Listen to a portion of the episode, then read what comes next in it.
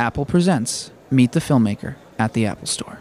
All right, ladies and gentlemen, please welcome this evening's guest moderator, Caitlin Becker from HuffPost Live.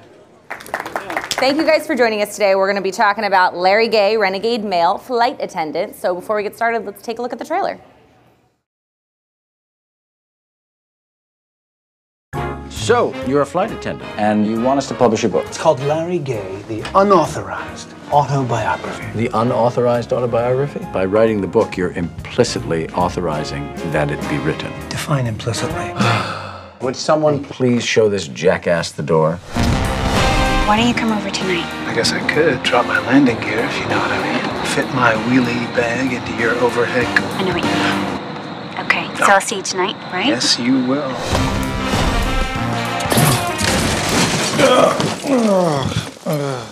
Eee. Which one of you is gay? Larry, Gaye. That'd be me. What if I told you there was a way to completely eliminate human flight attendants? You're looking at the new Flight Pal 200. How do you know that the Flight Pal is better than our flight attendants? By letting Sally here go up against your best in a challenge of flight attendant skills. Hello. We need you, Mr. Gaye. Our livelihood depends on it. Nothing will stop me. Thank you, Mr. As long as it's not on a Tuesday morning, I have a Zumba class. Or Saturdays at 3, I have a standing body wax. Wednesdays aren't great. Hump day. And I take that quite literally. You know what I'm talking Mr. about. Gaye. Oh, I got stuck with so much luck, I'll never know. Now that's programming. You fasten the seatbelt by inserting. Hmm. Yeah. Yep, yep, yep, yep. And finally, when that buckle just can't take anymore, you pull on this thing to release it. Ho! I think those instructions could have been clearer. Each day I wake up and greet the world at my feet. I'm riding high, I can't deny I'm having a ball. Ground control? We're in a dire emergency. We're gonna run out of fuel any second. Whoa, whoa, whoa. Hold on, Larry. I just got here. Give me a chance to settle in. Okay, taking my jacket off. Is that a birthday cake? Whose birthday is it? Watson? Happy birthday, big fella. Come here, let me give you a hug. Larry Gaye, renegade male flight attendant. Sir, can I get you a drink? Bourbon rocks. It sure does, but I'm afraid I can't serve alcohol to minors. All right, please welcome the producer and the star of the film, Mark Feuerstein. What's up, everybody? All right, let's talk some Larry Gaye. Okay. So you star in it and produced it. Yes. Talk to me about the producing process. I mean, how did this come across your desk and how did you pitch people to make it? Great question, Caitlin. Thank you, Mark. Thank you. Um, so, my buddy Mike Sikowitz, who was a writer for the TV show Friends, uh, along with my wife, who wrote for the TV show Friends years ago, he gave me this script. And maybe it was on Steve Carell and Will Ferrell's desk at one time, but they weren't making Larry Gaye Renegade Male Flight Attendant. And I wasn't going to either until I started doing Royal Pains and felt like, hey, maybe I could uh, make something happen here. So I started by uh, asking my buddy Sam Friedlander if he would direct it, asking my buddy Michael Roiff if he would produce it. Then I went to actors who would help raise the money. So I got Stanley Tucci, Marcia Gay Harden, Molly Shannon, Taye Diggs, and Henry Winkler first.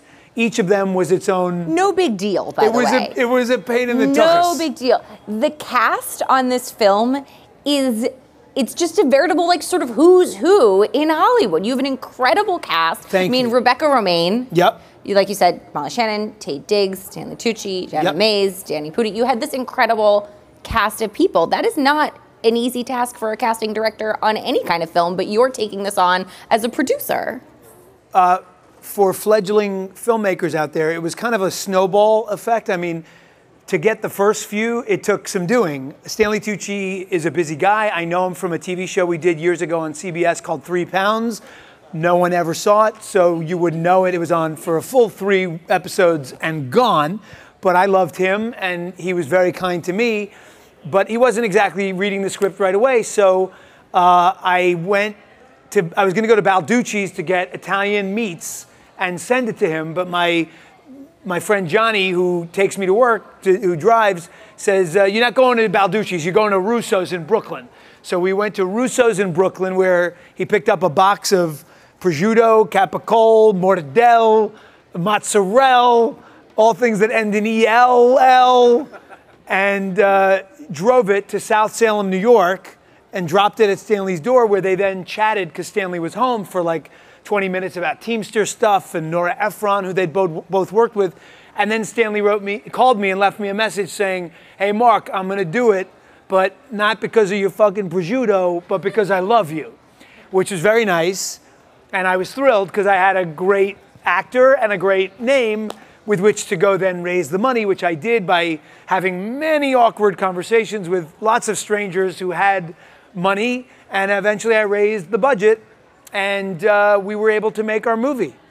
I have to say, if you showed up at probably any one of our doors with a box of prosciutto and mozzarella, we probably all would do whatever you asked solely for the prosciutto. A show of and- hands. and A show of hands. Right, like a If I showed up at your door with go. prosciutto, Or like you'd do what I asked you to do. muffins, Something. See, got there we go. Two. I got three, four. Ooh, I got, mini yeah, muffins got right, so many I got about half. I got Every- about half. Dog, mi- the dog raised his hand. Dog's dog raised. I mean, obviously, if you showed up with prosciutto, the dog's going to be right there. That's a good point. But That's a good point. That's a good tactic to employ. Yeah, Because no one's going to say, "Yeah, I did it for the meat," but But they will do but it you for the got meat. Stanley Tucci in, and we started to see a little bit of that amazing scene that you have with him. And I'd love to actually take a look at that clip so we can roll that scene with Stanley Tucci. Mr. Gaye, um, you're a flight attendant. Bingo. And uh, you want us to publish a book. Yahtzee. Oh, but the book is not written yet. Twister. Uh, and it is the story of your life. It's called Larry Gaye, the unauthorized autobiography. The unauthorized autobiography? Um, but an autobiography cannot be unauthorized. Or can it? By writing the book, you're implicitly authorizing that it be written. Define implicitly. Mr. Gaye, was there ever a time in the past that maybe I'm unaware of where I wiped my bottom with 20 minutes of your life? Define aware. And 20. Who arranged this meeting? I, I did, sir. You're fired.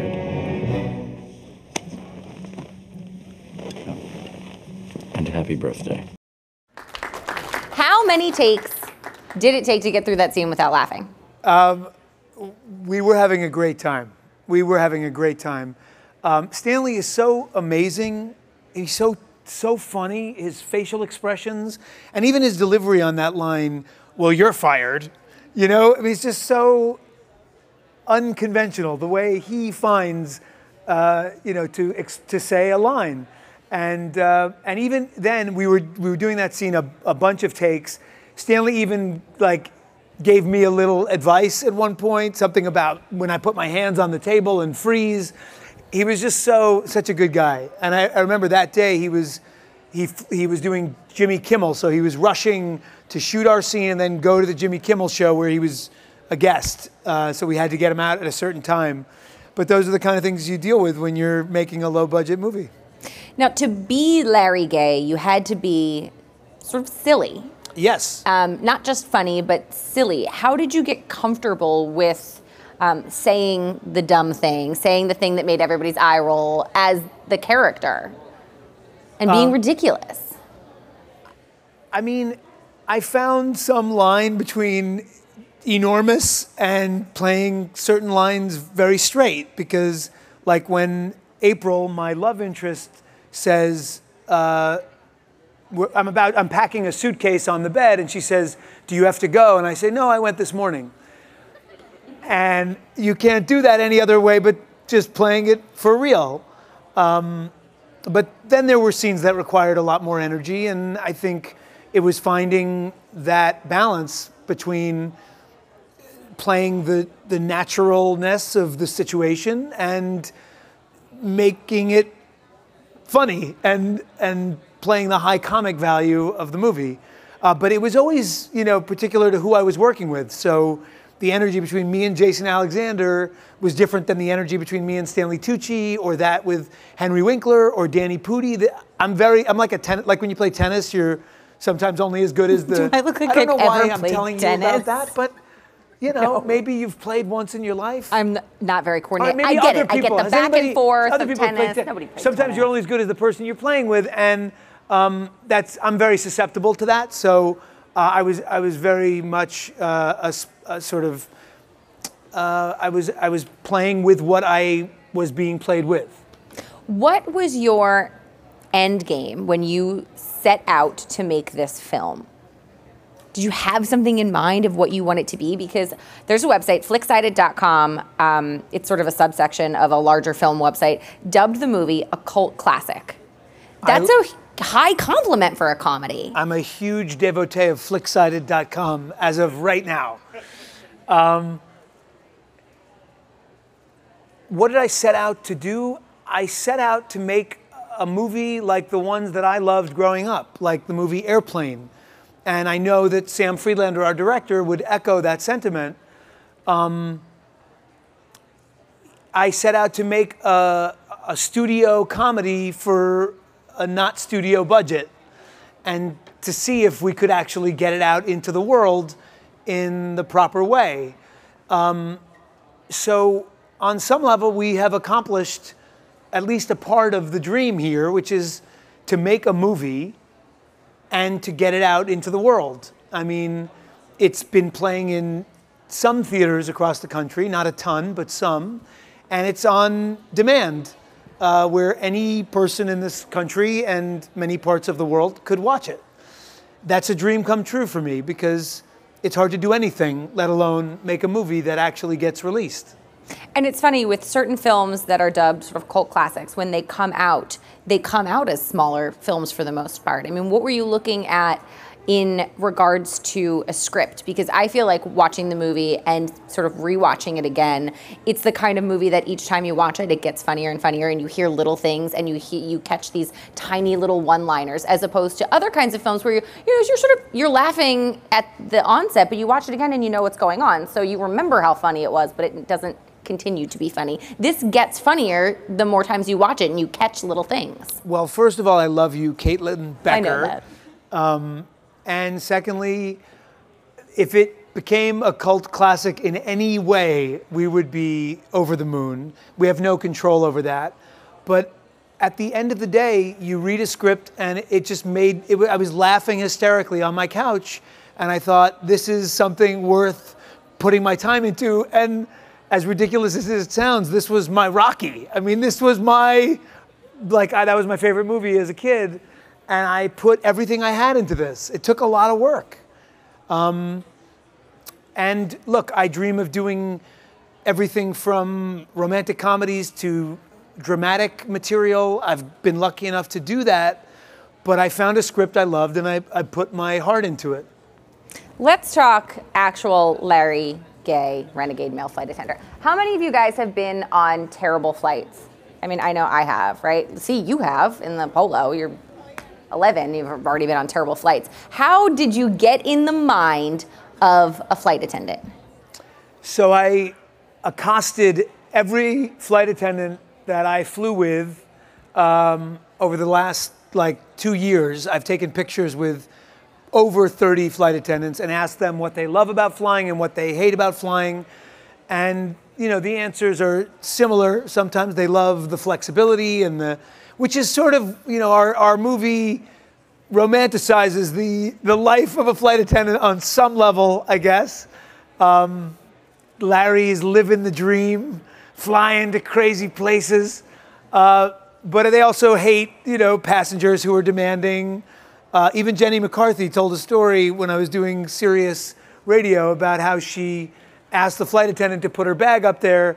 They wouldn't. Then they did three other people, and she took pictures of uh, of those flight attendants, and then learned that it was illegal to post pictures of flight attendants, which I promptly did. Not uh, only 40 did you, but you, over. you probably posted 40 photos with the hashtag real renegades. So people could actually like follow the trail of all the illegal photos that you Correct, put up correct. on social I, media. I like to present an organized dossier to the cops when they're going to arrest me.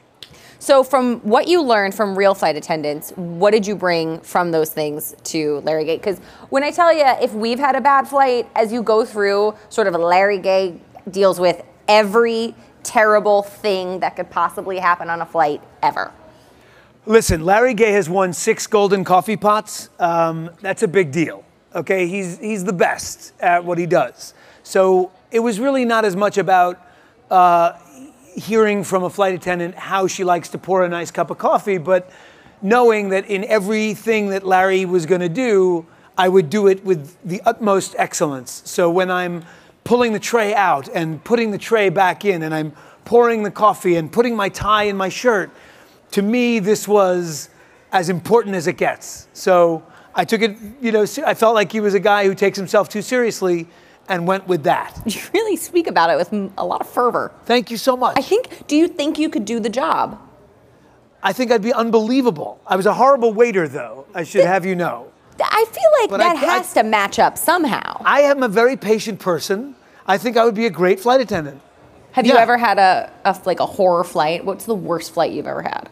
Um, with my daughter Lila, we were flying uh, from LA to New York. She threw up all over me. I took my shirt off, and then I wore that horrendous little wool slash poly blend blanket over myself with my shirt off for five hours of that flight. Not a great look, and not a great smell, and not a great flight. What did the flight attendants do? Uh, they asked if I could spend most of the flight in the bathroom. But I couldn't because I had to take care of my daughter. My wife was ensconced in a nice nap in the corner. Oh, lucky. No, she wasn't. She knew it was happening. She opened up one eye and was like, oh, Yes. hell no. Correct. She was mortified. She is a smart, smart woman. That's exactly what I would have done. Good to know. Okay, I if- won't bring you on my next flight with my children. If they're not sick, that's fine. I don't think I could handle that. Speaking of flights, Mile High Club? No, not a member. But is anyone here a member and would uh, they actually like Oh, to share on, it here at admit the Apple. Store? It's impressive. Come Those on. bathrooms Yeah, are I saw tiny. one hand almost go up. Sort of half a hand back there. Yep. Yep. One well member. done. One member it's of the not, Mile High Club. I imagine it is tricky. Uh, as as uh, as, as we Larry. in the documentary that is Larry Gaye, Renegade Male Flight Attendant, we see me trying to uh, have sexual activity in a lavatory, and it proves difficult. Where do you go? I don't even know why I asked that question because now I just don't, it's it's only downhill after after that. I have a quiz question for our audience. Airline terminology, flight attendant terminology, crotch rot. No, crotch watch. Sorry, that's something else. Crotch rot. That's something I, I had in college. Um, crotch watch. Crotch watch. Do you think it is A, when a flight attendant is checking out the packages of various uh, male patrons of their airline?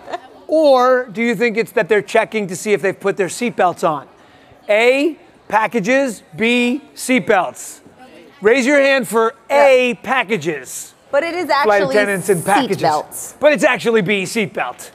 Actually, Yeah. So seatbelts. the other people who voted, I didn't get to ask who voted B because you gave the answer away before I could. They shouted it out. She got it right. She did. All right. She got it right. You didn't have to answer yet. I'm It's sorry, okay. I got excited. Well done. Well done. Good job. You guys didn't know you were going to show up and get quizzed. Another How fun term uh, term is uh, Coach Roach. See, I confused them before. Crotch Roach would be another thing that I probably had in college. but Coach Roach is a flight attendant who doesn't like to fly first class or business. Too good for them. They hang out in coach. That's a Coach Roach. Okay. I, don't I think that might be what I'd want to do. I feel like the first class passengers are needy. You're Right. probably right, but there's only eight of them as opposed to the 40 or 50 in coach. Very true, very true. Let's talk about acting. Okay. How old were you when you knew this was what you wanted to do? Uh, I was about 20. Really? Uh huh. I was a I was a jock, uh, extracurricular kind of guy in high school, involved in student politics. I was not shy, but I was not an actor. And then I got to college and I was playing football and I was doing all these extracurricular activities that I wasn't that passionate about. Um, and I just auditioned for a play on the way to football practice. I wandered into the theater on team, the student theater, and I auditioned for a play called Burn This, uh, a very excellent play by Lanford Wilson. And it was the origin, the part that I was auditioning for was originally played by John Malkovich, a very artistic, uh, sort of modern Mozart. But because he cursed a little bit in the speech that I was delivering for the audition, my conclusion was, this is Andrew Dice Clay. so the Everyone speech he's giving. too young for Andrew. Di- Nobody even reacted. Fine. Well, you'll get Suffice it. it to say, he has a potty mouth. He has a potty mouth. And uh, the, the speech went something like it was a letter that the character was reading, Dear Pale. Uh, it was about from the roommate, the gay roommate who uh, had feelings for, the, for my character. Dear Pale, I can't take living with you. It's unmanageable being here anymore. When you're done reading, burn this. Right? So, uh, because of certain dialogue, I felt this was Andrew Dice Clay. So I come into this audition for this very tight,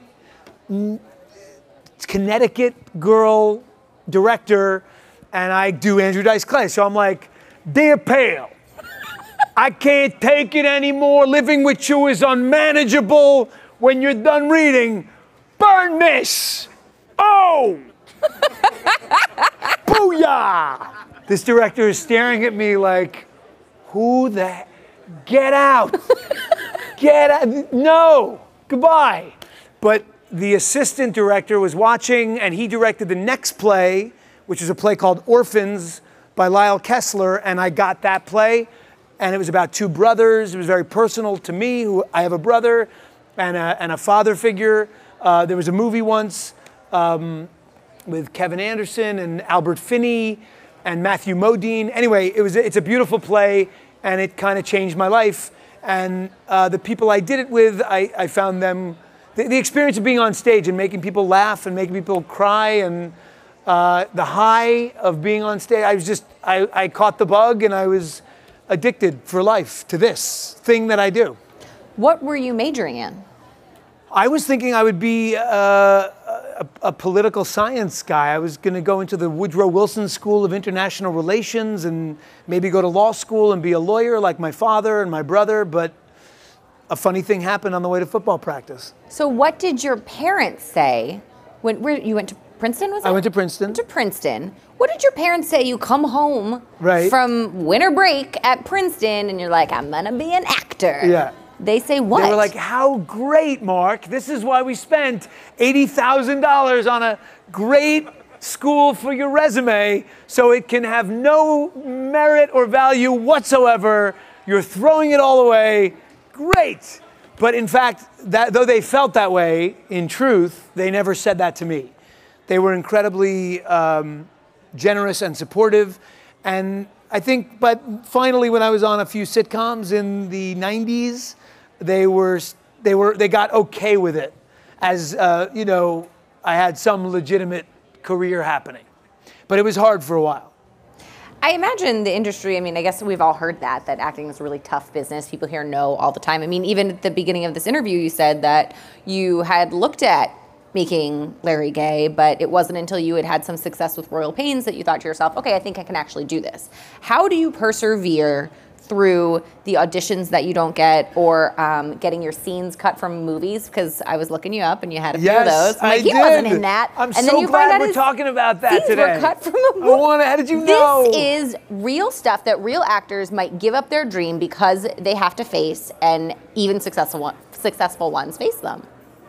Um, it's very hard. I, I would never pretend it's not. It's something you have to love. Uh, otherwise, it's not worth all the rejection and heartache. I mean, ev- every time you go into an audition, you want that part. It's going to change your life. Every time you act in front of a camera, you want it to be the best it can be.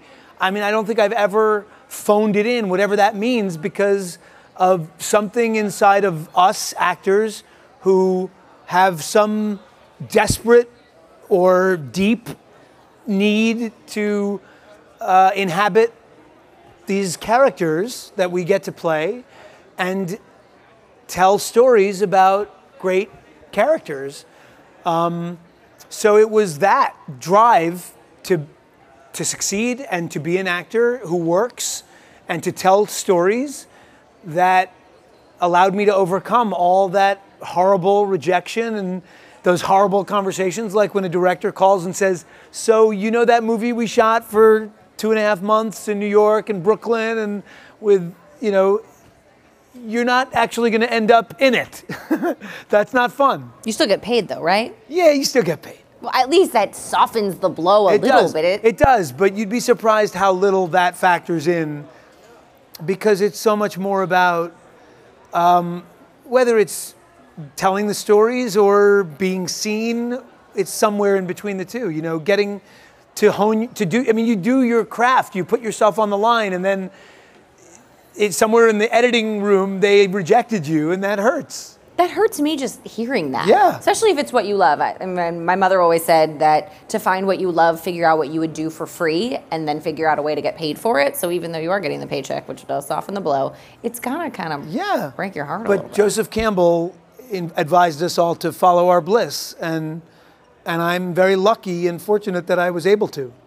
Were you more critical of yourself with this film because you had so much skin in the game with producing? Yes, I was very critical with myself. Um, it was hard. I mean, it's hard to show up to a set with little money and uh, everyone's kind of uh, guerrilla filmmaking at its finest. And uh, Sam is a first time director who I knew very well. We had made rap videos and web series together, uh, but never a movie. And so we were all kind of green, and it was a crew I didn't know that well. And every day you're showing up to be ridiculously funny as best you can. And there's much more going on than just people sitting around laughing. It's, we got to get this scene in the next hour before moving on to the next location. There's a lot of pressure to, to have it all come together. And at the end of the week, I remember like really being self-conscious and talking to my manager and, and my wife and having moments of great doubt. But then you show up on Monday and you try to do it again. That's all you can do. And it, it was a dream come true, but there was a line in an episode of Royal Pains, I actually, oddly enough, um, where a volleyball player says, or I say to her, but now that you got what you wanted, you're afraid you can't deliver the goods. And that's a little bit what I was feeling. Do you think you surprised any of your co-stars with your ability to? I'm not exactly sure how to phrase this. I think any of us who are, you know, fans of comedy um, can tell when someone is funny, just in general. I mean, obviously you have a ton of personality. You're really funny. We've seen you in things where you've been funny, but you were willing to maybe sacrifice or go further than someone else would to get the joke. And that's what really funny people do. Do you think you surprised your co stars when you walked in there and were willing to go balls to the wall to get the joke? You know, I, don't think I surprised them so much as maybe it was a, a delight to see that they were showing up to a set where everything was game, that, that I was game and, and everything was allowed on this set. And I remember a scene with Jama Mays where we kiss for the first time. And it started very tamely with a nice romantic kiss, and then it ended with the one that's in the movie, which is with my enormous, bulbous, turgid tongue filling her mouth and cleaning her entire face. I warn you, it ain't pretty. It ain't pretty. Uh, my wife But was not funny. thrilled with that particular scene. uh, not because she was paranoid, just because she felt bad, bad for Jama Mays. Uh, but we were willing to go to a ridiculous place, and, and people like Danny Pudi and Jama Mays, they were right there with me and topped me on many occasions. There's another one of those kisses in there, and believe me, you just have to watch the movie, but you'll be surprised and grossed out all while you're laughing. I want to turn it over to some Q&A. I feel like we've we know you guys already. Hello. Oh, Hi. hello. You two have been adorable in the middle, Thank you. Smiling, and the one who's had, you know. Hey, some- hey, hey. Sorry. Don't make it creepy. We're not going to out What that. is your But question? you go, girl. Okay, sorry. Okay, I have two questions. Okay. Yes. Okay, so what made you want to start um acting? What made me want to start decide? acting? That's a very big question. I mean, I think acting, you know, uh, this, this director I worked with, Ed Zwick, who directed this movie Defiance that I did, he talked about in, in a New York Times editorial that he once wrote, he talked about the void some void that is in all of us creative types that is filled by the anonymous mass of strangers that watch these things that we make. And I think there is something to that. There is some little part that might be a little broken or a little needy or just hungry in some way to express the things that we get to express. And it was in me.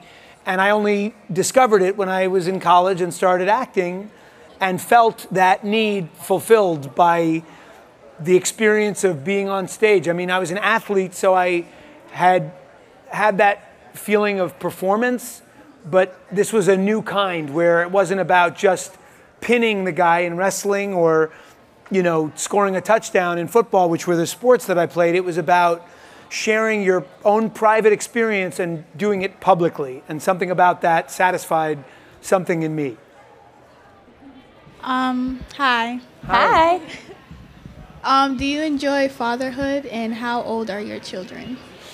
What a nice question. I love fatherhood. It is the thing I identify myself as most beyond being an actor now that I have these three beautiful children. Uh, Lila is about to be nine years old. Frisco is seven years old, and Addie is five and a half. And they are the loves of my life. Um, as, as we were talking about how being an actor you can face rejection and heartache, um, there was never a salve, a comfort of any kind when I was doing it for the first 10 to 12 years of my career. But now I have this family that I get to come home to and forget about all my worries and worry about their worries and hold them and nurture them. And I don't have to think about myself anymore. I can worry about these three beautiful creatures and shaping their minds and their hearts. Um, but sometimes you even get to share in it with them because I remember when I first got Royal Pains, Lila was two years old or one and a half. I was in Plummer Park in LA and I got the call that I got the part of Dr. Hank Lawson. And I remember just grabbing her and running in a circle like 10 times around and screaming at the top of my lungs because I was so happy. And so you get to share those moments too. But I love being a father um, and I love my children. Do they know what you do? Do they have an idea? Maybe your oldest. Yeah, they have a sense. I mean, I tell, you know, they've been on set of, of Royal Pains. They knew that I was making Larry Gaye when we were shooting it in LA. They listened to me rehearsing the musical number. So, you know, my, my son was singing along with me. He's Larry Gaye. Can he show you to a seat? Uh, Dad, you're the hottest thing at 30,000 feet. Um, but beyond that, you know, they have a sense like they'll say, Daddy, you're famous, because some person comes up to me in the airport. But beyond that, those little moments, they are not taken with Hollywood or movies or music or pop culture at all yet, which I am completely fine with. Um, I'm just their dad. That'll all change when Frozen 2 comes Yes. out. They'll be very, very taken You're with so that. right. When did you want to make the movie? When did I want to make the movie? Is that what he asked? Yeah. Um, it was probably uh, two and a half years ago, three years ago, that I started raising the money for this movie. Um, and as I told you, it was a long process. And each part of the process is a nail biter. You don't know if you're going to I mean, we, we had $500,000 and an airplane to shoot on in New York, and it all fell through with uh, a guy who owns sound stages in Brooklyn near where we shoot Royal Pains, and it just didn't come together. The money didn't show up, and so we suddenly had to scramble and find the money somewhere else. Uh, and these are the things that happen. Uh, while we were shooting in LA, uh, we had union issues that really affected production. We had to shut down for a day, and it cost us about sixty, seventy thousand dollars of a of a budget where that was a significant amount, a big percentage of our entire budget. Um, I'm telling this to a nine-year-old. you might have lost him at union issues. Yeah, what am I, I'm sorry. I think two and a half years ago, probably would He asked when. Yeah. Okay. Two and a half years ago. Sorry. It was Sorry. a good question. You asked good questions. I thought other 'cause people might have been interested to hear. You know, Caitlin. I'm interested to hear. Tell me more about the union. I mean, you asked me how tall I am. I'm going to talk to you about Kanye West for a while. So. See, he knew you what know, was up. A two-parting what's up? question. Hi, um, I'm a musical theater performer and trying to act and do things of that sort. Um, do you have any um, pearls of wisdom? I know you have probably a million, but like, you know, your top Um, couple. Um, first of all, good for you. Good luck to you. Um, my words of wisdom. Uh, I have two. One is one that someone who didn't really want to help me out that much told me, which is no one is in the Mark Feuerstein business like Mark Feuerstein, um, which is just to remind you that no one's going to be as passionate about your development as a performer, your career, as you are. Uh, and the other thing I would say is that you should try to write, try to direct, try to make a short, you know, like they learn how to do here at the Apple Store, um, because there are so many, there's, there's so much access to great media today. You can go shoot a short tomorrow if you want to, um, or mount a production of your favorite musical somewhere creative. Uh, because it's so hard sitting around waiting for the phone to ring. It's such a feeling of powerlessness that anything you can do to act against that and take your fate into your own hands, I'm all for it. And that's why this movie came together, because I said, I'm not going to sit around and wait for Hollywood to hand me a, a studio comedy where I'm the lead, because I would be waiting till I'm in the actor's home drooling on myself.